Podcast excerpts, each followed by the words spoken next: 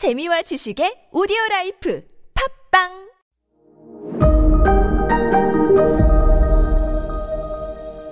네, 여러분 안녕하십니까. 역사 스토리텔러 썬킴 인사 드리겠습니다. 시크교.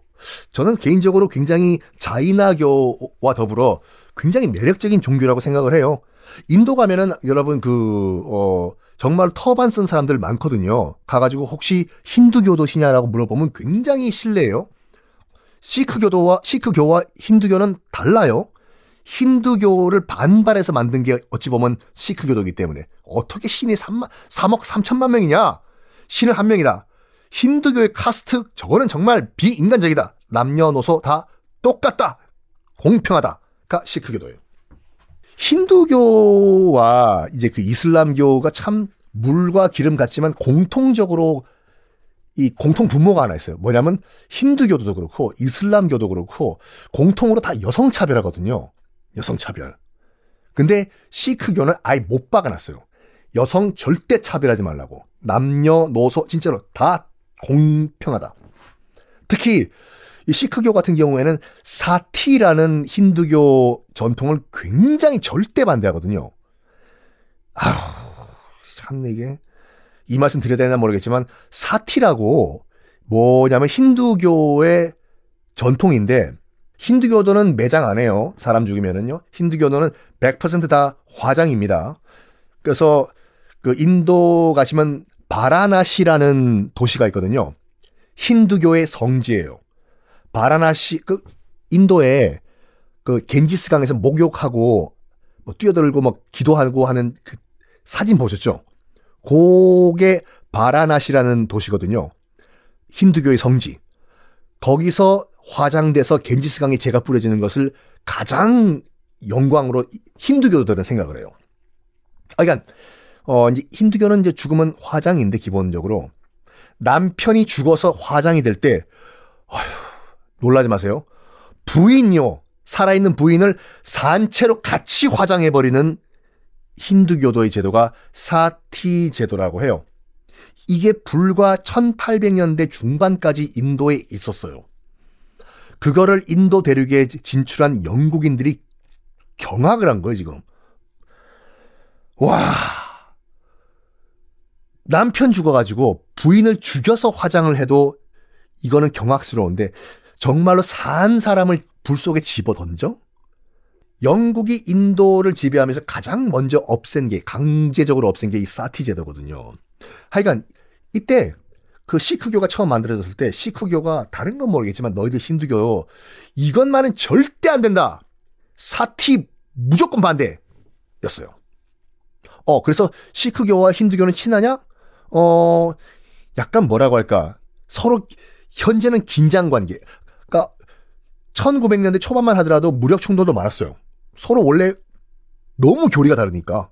음. 근데 지금은 힌두교도도 그 시크교 사원에 들어가서 이제 거기서 인사하고 뭐 이 시크교도 힌두교 사원에 가서 서로 인사하고 공생 관계랍니다. 네. 하여간 어 델리 술탄이 이제 안정화가 됐잖아요. 뭐 시크교라고 하는 뭐 인, 힌두교와 이슬람교가 융합해서 탄생한 새로운 종교도 만들어지고 랄라랄라랄라라 안정화됐어. 여기는 근데 델리기 때문에 인도 현재 인도의 북부 지역이에요. 그러면 어쨌든 이슬람 국가잖아요. 델리 술탄이. 난 여기서 못 살겠다. 이슬람 애들이 뭐라고 하는 건 난 못 참아. 나는 도망갈래. 라고 했던 사람도 있겠죠. 힌두교도들이. 그래서 델리 술탄 밑에서 못 살겠다라고 하는 수많은 힌두교도들이 인도 남쪽으로 피난을 가요. 인도 남쪽으로 피난을 가. 지금 인도, 남부 인도요. 그래서 남부 인도에서 또 다른 힌두 왕국을 세웁니다. 1336년의 일이었어요. 그 힌두 왕국 남쪽에 이름이 비자야 나가라예요. 비자야 나가라 너는 마스터카드 들어와 아메리칸 익스프레스 들어와 비자야 나가라라고 외우면 좀 쉽게 외워지지 않을까 해서 제가 무리수를 좀 뒀습니다. 비자야 나가라 라는 힌두 왕국을 1336년에 지금 남부에서 걸, 건국을 하는데 의미가 있어요. 비자야 나가라. 그러니까 왜냐면은 인도 대륙이 서양과 direct 교역을 하기 시작한 것이 인도 남부에 있던 비자야 나가라 왕국이었거든요. 즉 기독교 문명과 처음으로 direct contact을 합니다. 비자야 나가라. 가. 1400년대 유럽은요. 아, 지금 막, 뭐, 영국, 프랑스, 독일, 지그들 지금이야 잘났지. 요때 1400년대만 하더라도 유럽 있잖아요. 국제 무역의 왕따였어요, 이때요. 전 세계 무역 주도를 누가 했냐? 인도, 아랍, 중국. 요 세 곳이 서로 교역을 하고 있던 때. 유럽? 유럽이 어디 있는 거야? 유럽이 먹는 거야? 뭐, 뭔데?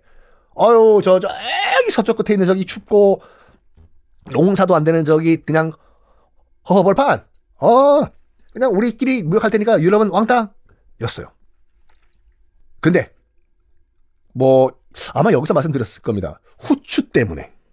후추 때문에 유럽이 대항해 시대를 시작했다라고 말씀드렸죠. 원래 후추는 지금 말씀드렸던 인도 남부, 비자야! 나가라! 여기가 원산지예요. 근데 이쪽에서 생산되는 후추가 인도 거쳐서 아랍 거쳐가지고 지금 터키 거쳐가지고 유럽으로 들어갔는데 요 당시가 십자군 전쟁 때 유럽이 박살나면서 그 중동 지역을 이슬람이 다 먹은 상태거든요. 후추 거래가 끊겨요. 통과가 안 되니까. 겨우 겨우 겨우 그 이탈리아에 있는 그 이 베니스가 베니스 상인으로 유명한 겨우 겨우 겨우 그냥 싹싹 빌어가지고 그 아랍 지역에 있는 상인들을 어렵게 어렵게 인도산 그 후추를 수입을 해서 베니스가 중개 무역해서 유럽에 판 상황이거든요. 얼마나 비쌌겠나요, 그걸. 그나마 베니스, 이탈리아와 근처에 있던 뭐 독일이나 뭐 프랑스 이쪽은 그나마 비싼 값 주고 후추를 먹었겠지만 저 서쪽 끝에 있는 스페인과 포르투갈은 후추 구경도 못 했겠지요. 당신은 이미 그 유럽에서 육고기, 이제 육류 섭취를 하던 때였는데 후추 안 뿌리고 먹어봐요. 그걸 무슨 맛으로 먹어? 한번 중독되면 이거 못 빠져나가요. 그래가지고 포르투갈과 스페인이 우리도 후추 좀 먹자.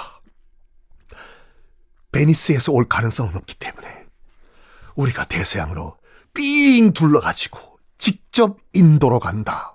후추 찾아 산말리.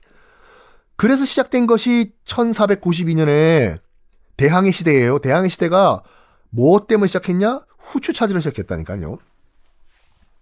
어쨌든 후추 찾아 산말리 들어갔던 포르투갈 1497년에 대서양을 밑으로 쭉 내려와서 남아프리카 공화국의 희망봉을 해 돌아서 인도양을 거슬러 올라가서 드디어 비자야 나가라 인도 남부의 힌두 왕국에 도착을 해요. 1498년 이 기독교 문명과의 접촉 어떻게 이어질까요? 다음 시간에 보겠습니다.